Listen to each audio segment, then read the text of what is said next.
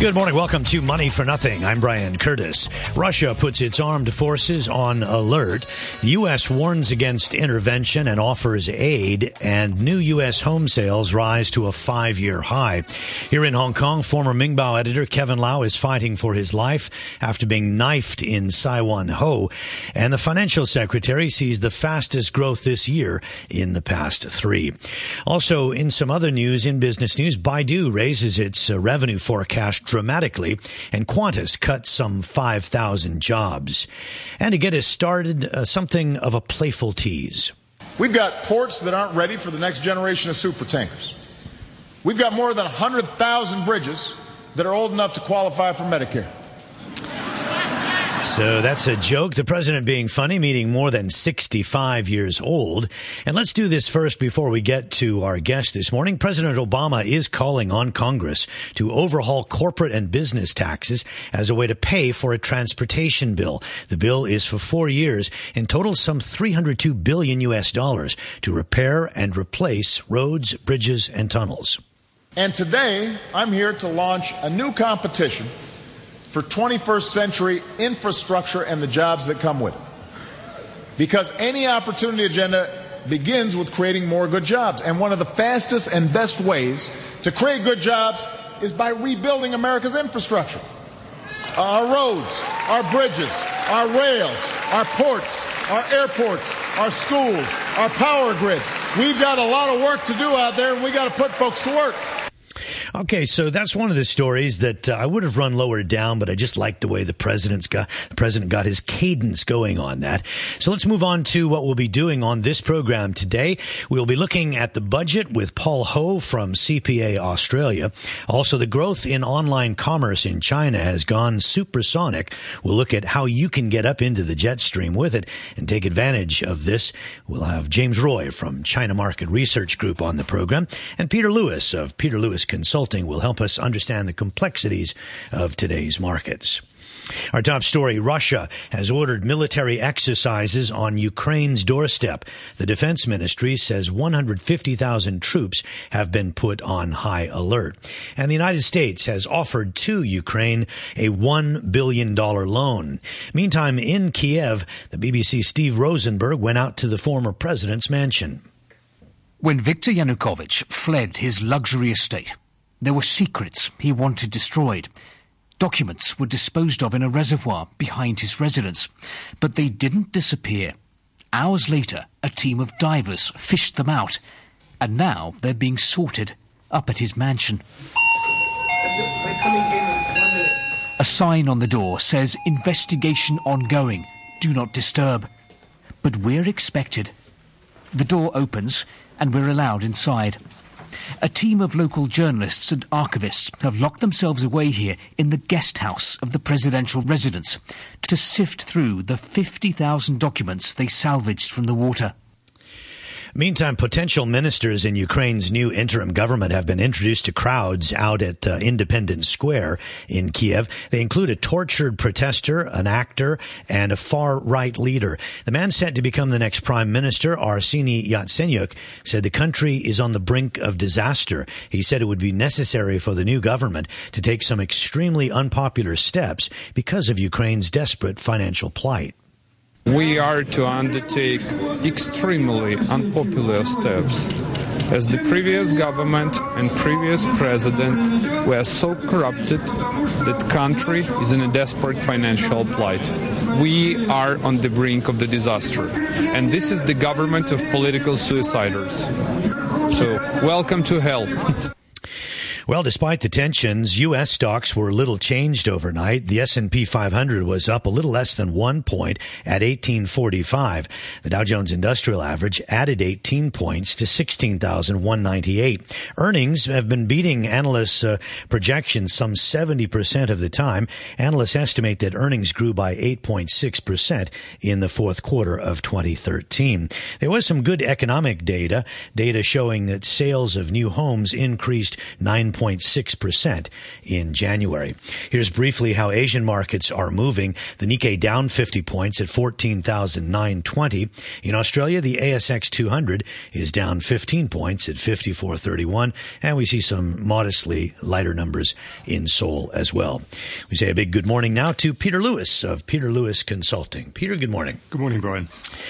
So, so lots to look at. Uh, first, beginning with Ukraine, uh, with those troops being put on alert by the by the Russians, and with the U.S. Um, ordering against, or at least imploring against, any kind of intervention.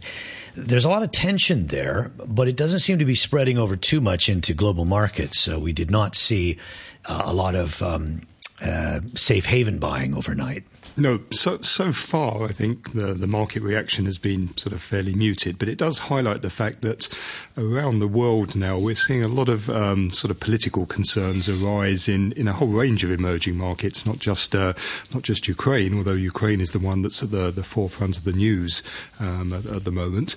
I suppose the concern will come if uh, if Putin, who's been relatively quiet so far about Ukraine, starts to make some more um, bellicose statements and starts to give the impression impression that maybe Russia might intervene in some way in, uh, in, in the Ukraine and particularly in the Crimea region, which has a 60% uh, Russian population.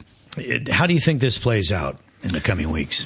Well, I, I, a lot depends upon Russia. Um, clearly, Ukraine is in, a, is in a desperate financial situation. Its economy has imploded, its currency has collapsed. It desperately needs um, loans from the international community, and there are signs that the international community will step in. The US has already um, given indications that it will make emergency loans to the Ukraine. We're sure the EU um, sort of will. The key thing is what is going to be Russia's response to all of this, because Russia has really wanted to create a sort of um, Euro Asian sort of zone to sort of try and um, sort of compete with the EU sort of zone, and it's seen sort of Ukraine in particular as being a key part of that, and that's what's led to um, you know the the protests and the violence that we've seen um, sort of recently.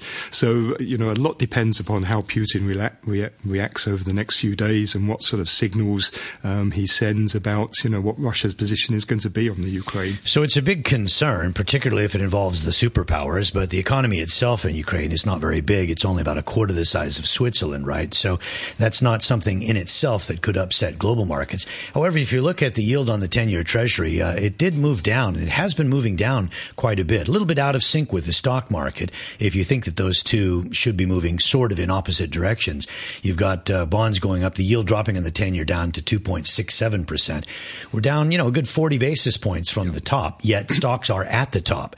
So the stock market is sort of optimistic, whereas the bond market is wary. Why? Yeah, I, I, think there's conflicting sort of signals coming out. I mean, every piece of economic data at the moment that's coming out of the US is being poured over to try and see, um, you know, whether were the last set of data an aberration, where we did see some weak numbers, and that was blamed on, you know, seasonal factors such as the weather.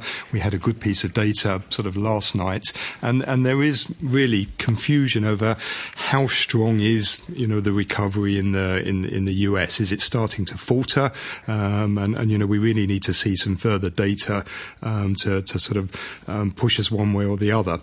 So stocks and bonds are moving in sort of opposite directions at the moment, um, you know, to, to, sort of reflect that conflicting data.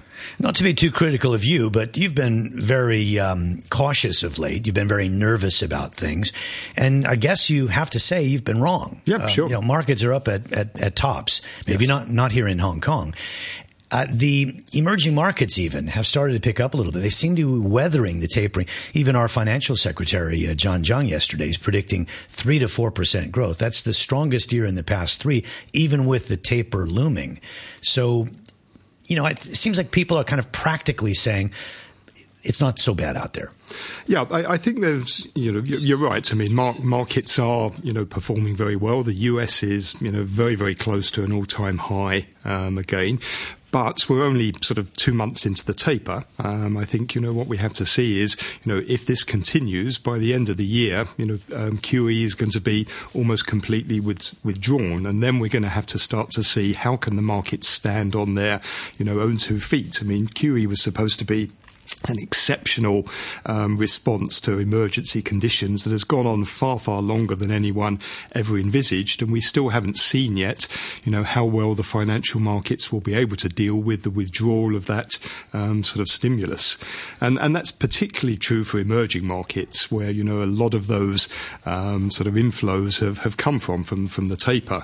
It's funny how the biggest worries are all kind of linked, aren't they? You've got the taper, you've got China with its problems with uh, the shadow banking banking industry and the hot money that came in and what happens to that. And then, as you say, policy in the emerging markets and the effect on EM by the taper, they're all interlinked. These are, are very, very much linked. And, you know, we also have Japan. I mean, mm. Japan has its own, you know, huge stimulus going on um, at the moment as well. And we have a sort of a currency devaluation now starting to appear in China. And you wonder if, is this maybe some sort of beggar thy neighbor policy where the PBOC is trying to react to the deliberate devaluation that's going on in Japan. And you're right, these things are all very, um, very linked, and we're seeing more and more issues come to the fore. And it's going to be difficult to see, you know, how these play out and how these interact. Um, so some people are making much of this six or seven days in a row of the yuan weakening but we've had a one way bet for a long time, and that's not a great thing because too many people take advantage of that kind of carry trade. They borrow money cheap and then they get it into China and they ride the thing up. So, isn't it just prudent by policymakers to say, look, this is not a one way bet? Well, I, it's certainly sent out a, a, signal, and you're right. I mean, hedge funds in particular have seen the RMB as being a, a, a one way bet. I mean, first of all, they've seen it as a fairly stable, um, low volatility currency currency, which has gradually been, you know, appreciating sort of over time. Um, so maybe the PBOC is sending out a signal, and, and it, there's two possible reasons. I mean, the PBOC said yesterday we shouldn't read too much into, um, you know, these moves, and I think maybe we shouldn't read too much into the PBOC statement either, because clearly their hand is involved in this, because every day they create the fixing and they've been guiding the currency down. And maybe one of their concerns is to try and drive some of the speculation out of the property markets, because we we know that um, you know a lot of this money that goes into China goes into um, sort of property. People tend to certainly the speculators don't buy this property on mortgages. What they do is they borrow in Hong Kong dollars and US dollars and bring that money back on shore. So obviously, if if the rate declines, that makes that uh, that that purchase more expensive. So maybe this is one way in which they've got to they're trying to drive out speculators from the property market. But at the same time, they've got to be a little bit careful because they don't want to collapse in the property market. You know, the real estate sector is 18% of China's GDP. So, you know, if, if, it started to get out of hand, it would have a real impact on the economy as well. So they've got to tread a, you know, a fine line here between, you know, trying to manage it, uh, you know, uh, dampen down some of the speculation, but so, not cause a collapse. So you're a little bit of a nervy guy, but uh, hedging that, as I'm sure that you would hedge, uh, you must have some bright spots out there. What are the things that you like at the moment in the global economy and perhaps closer to home? Well, I, think if you look out here, you know, in, in, in the emerging markets, although there are some concerns, I mean, you know, there's a bit of a split at the moment between emerging markets and developed markets. Developed markets want to create inflation and are struggling to do so. I mean, in Europe, we're almost into outright deflation now. Japan is trying to create a 2% inflation target. Emerging markets have got far too much of it, and in some cases, almost rampant um, inflation at the moment. But despite, you know, the concerns over um, emerging markets, the valuations are looking very, very com- um, compelling right now. I mean, they're at, you know, levels where you know, on average, the MSCI emerging market index is trading below 1.5 times book. That's, you know, the lowest it's been for, you know, for a long, long time. So, and the underperformance of emerging markets against developed markets is at extreme levels now. It almost indicates sort of crisis type, um, sort of valuations, but putting aside maybe Ukraine, we don't really have an emerging markets crisis at the moment. So. Yeah, no, just just some th- some things to worry about. Uh, one of the bright spots certainly must have been uh, mergers and acquisition uh, activity of late. Not so much in China, there's a little bit happening there, but in the West in particular, there's been um, some enormous deals. I think four deals up around twenty billion dollars this year.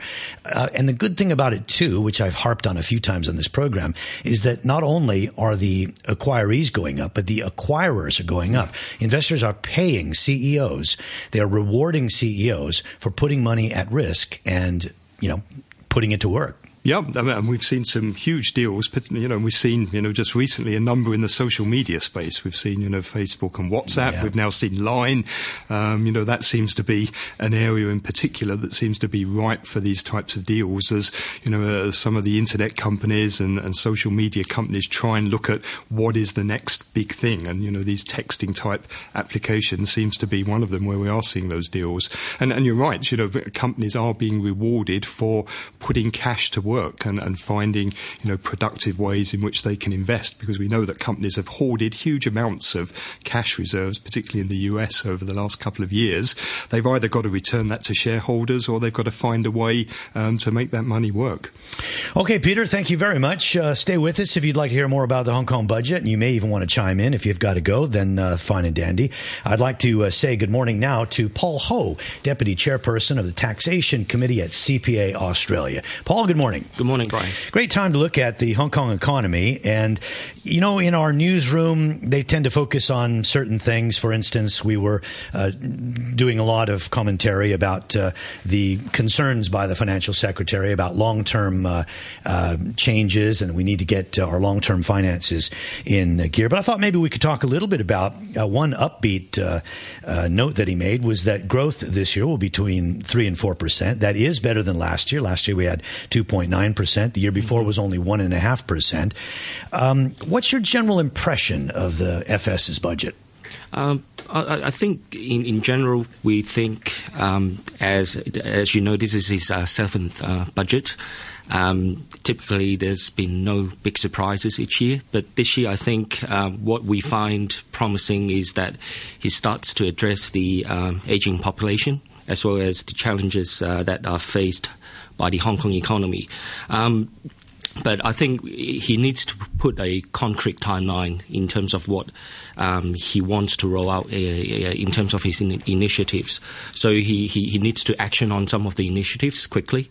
Um, I think overall, uh, we've also for a long time urged um, uh, the Hong Kong government to really look at and conduct a comprehensive tax re- uh, review um, of our tax system, and, and with the hope to expand the tax base because uh, we have been t- t- telling the government that our tax base is very narrow, it's very focused on on on a few taxes: profits tax, salaries tax, stamp duty. And, so this may yeah. be a frustration to some in that we might have expected him yesterday to talk about how, with spending on the increase, he can increase revenue and what would be the mode to do so. And he tinkered at it a little bit, but nothing really broad-minded. No, no nothing really broad-minded that came through. Um, uh, I, I, think um, we, we've at CPA Australia we've been lobbying with the government uh, first of all to, to, to look at a, um, a tax reform. Um, uh, I think GST was uh, tabled before, but um, uh, because of various reasons, it, it, didn't really go through. But what we suggested to the government is to start with a lighter GST light. Uh, kind of uh, tax system, which is the luxury goods tax. So to get um, people accustomed to uh, uh a, a, a, first indirect tax uh, kind of uh, uh, idea. So, how would that luxury tax work then? Um, pr- primarily, we're targeting at things like jewelries, watches, things are of high end, um, and a, a, a, rate of 3%. So it doesn't really create a lot of uh, burden on those that can afford the luxury items. And we, we predicted that um, with uh, a 3% luxury goods tax on these items, uh, the additional revenue uh, to, uh, uh, to the government is around 3 billion Hong Kong. So, so one of the local economists, uh, kind of Dower Scott, uh, writing in the Post today, says that what Hong Kong people are really worried about uh, is poverty, the cost of housing, air pollution, and too many mainland tourists. And he maintains that the FS didn't really uh, move on any of those fronts in particular yesterday. W- would you agree with that, or would you say he's wrong? Um, I'd, I'd, I'd, say I'd agree and disagree. Uh, I, I, think in terms of the uh, rental, in terms of the property, uh, we've seen the uh, buy stamp duty got passed last Saturday, and since then, I think we've seen uh, property transactions uh, volume being stabilised, prices stabilised. So I, I, think the temporary measures in term, uh, around the stamp duty is taking its effect. When he talks about uh, the need to rein in spending, uh, do you think that, um, you know, especially given the fact that we don't really mark to market with the assets that the government has here? I mean, this is a very, very wealthy government. Look how much the property has gone up in the past two years. You know, they are a- absolutely swimming in cash. Should they perhaps if I could ask you both to take your phones off the table, uh, just so we don't get that RF interference. So your assistant as sure. well, if she could move that down. Uh, yeah, you get my point, though. I mean, it's a little bit scaremongering at a time when you've got a government that has its its um, hand on the financial levers that it can pull at any time. Yeah, I, I think um, I agree with you that we, have got piles of cash, uh, but I, I think, uh, but looking from the FS perspective, well, not uh, only piles of cash that we already have, we've got 755 billion uh, of fiscal reserves, but we've got an extra, I think, 600 billion, and then we also just have so many other ways that we can raise cash if we need. Peter, you're, you're nodding your head. You agree with that point? yeah, I, I, do. I mean, you know, if you compare Hong Kong to most sort of developed economies, it has you know budget surplus year after year compared to deficits, you know, in, in most other developed countries. It tends to anyway underestimate each year in its budget the scale of those um, sort of surpluses. And I would have thought maybe, you know, tax reform is not necessarily its first priority, given that it has a system that has over the years, maybe not entirely fair, but nevertheless has been, you know, successful and has created, you know, financial stability for, you know, a long period of time. Paul, we've only got about a minute left. Uh, if you could have had a private chat with uh, the financial secretary uh, just after his address, uh, uh, what would you have told him he should have done? I, th- I think he should have um, really, again, um, echoing on the point I made earlier, um, to really look at the uh, comprehensive tax review of the Hong Kong tax system because Hong Kong is in a strong fiscal position right now, and it's easier to to, to, to conduct a a tax reform while we're in a strong fiscal position. Okay, Paul, thanks very much uh, for joining us here on the program. Paul Ho, Deputy Chairperson of the Taxation Committee, CPA Australia. Money for nothing, the time 25 minutes after 8 o'clock.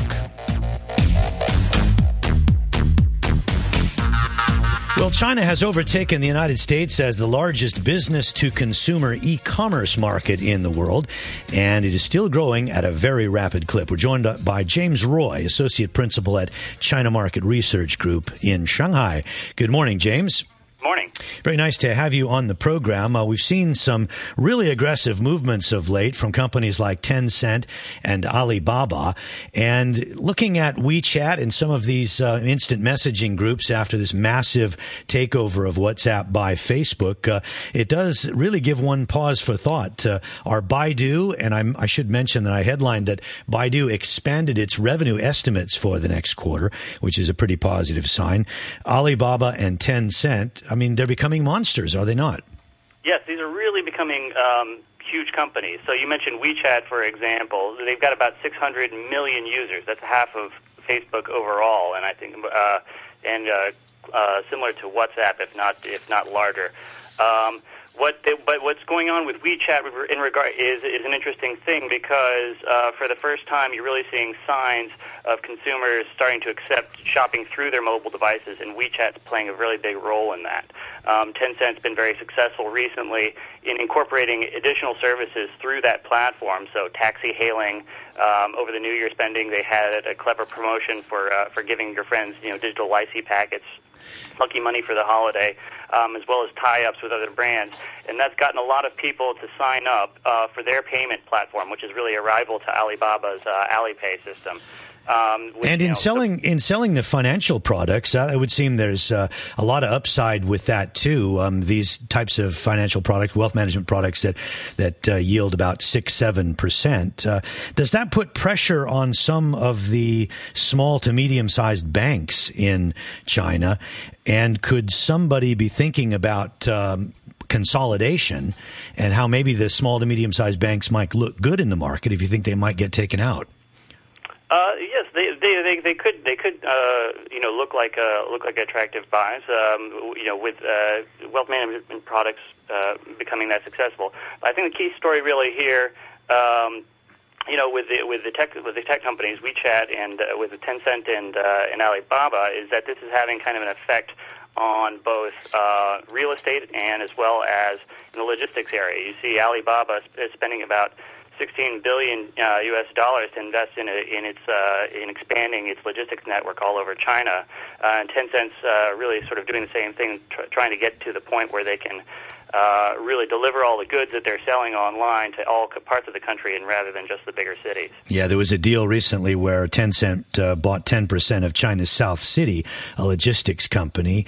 Uh, how does that, you know, does that pay dividends in the short run, or is that more of a longer term bet? It's much more of a longer term bet. Um, you know, so so, but they, they're they're getting more and more traffic. Uh, through their services, uh, through, through online, because consumers um, you know, there are a few things. There's greater awareness about pollution, so they're less they're, they're less interested in going out to spend. Uh, to shop out, outdoors, and they like the convenience uh, of shopping at home. So long term, that, that'll be really good. And how? Um, um, I just don't have that much time. I just wanted to ask you briefly about something that you alluded to. How much property? How much pressure does this put on property developers? In that, if more people are buying online, they're not going to the malls.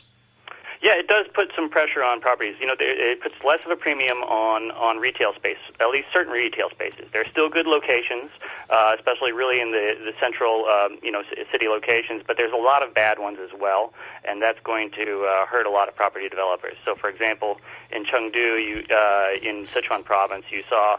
Uh, the the building of the largest building in the world, which is a huge mega mall out there, and there's hardly anybody going to it. What else are they disrupting? Uh, well, you know, uh, so I, th- I think it's any retailers that have their own uh, store footprint in China. Uh, they have as they expand. They've there have been a lot of companies from Walmart to uh, to you know, assuming any any other type of company who've expand who've announced expansion plans to a certain number of stores. It might make them rethink those numbers and think about the, their their mix of brick and mortar versus online uh, for for their points of sale. Okay, James, we'll have to let it go. Thank you very much. James Roy, Associate Principal at China Market Research Group. Markets now, the Nikkei down 50 points, 14,920. We see modest losses around the rest of the region. I didn't mention currencies. The dollar yen 102.39. That's very little change. The euro 1.36 US dollars. So that's the euro weaker against the greenback. And uh, the pound sterling now 12 Hong Kong dollars and 93 cents. You've been listening to Money for Nothing here on Radio 3. A discussion on Backchat coming up next uh, with among the guests David Webb, and I'm sure he will appreciate this kind of music.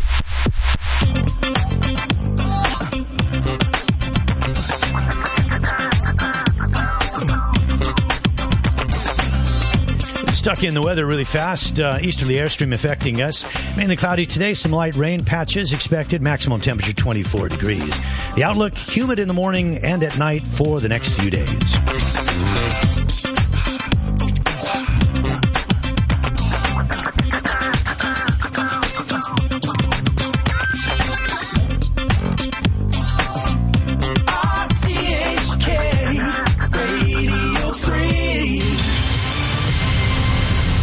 Just after 8:30, let's get the latest news. Samantha Butler reporting.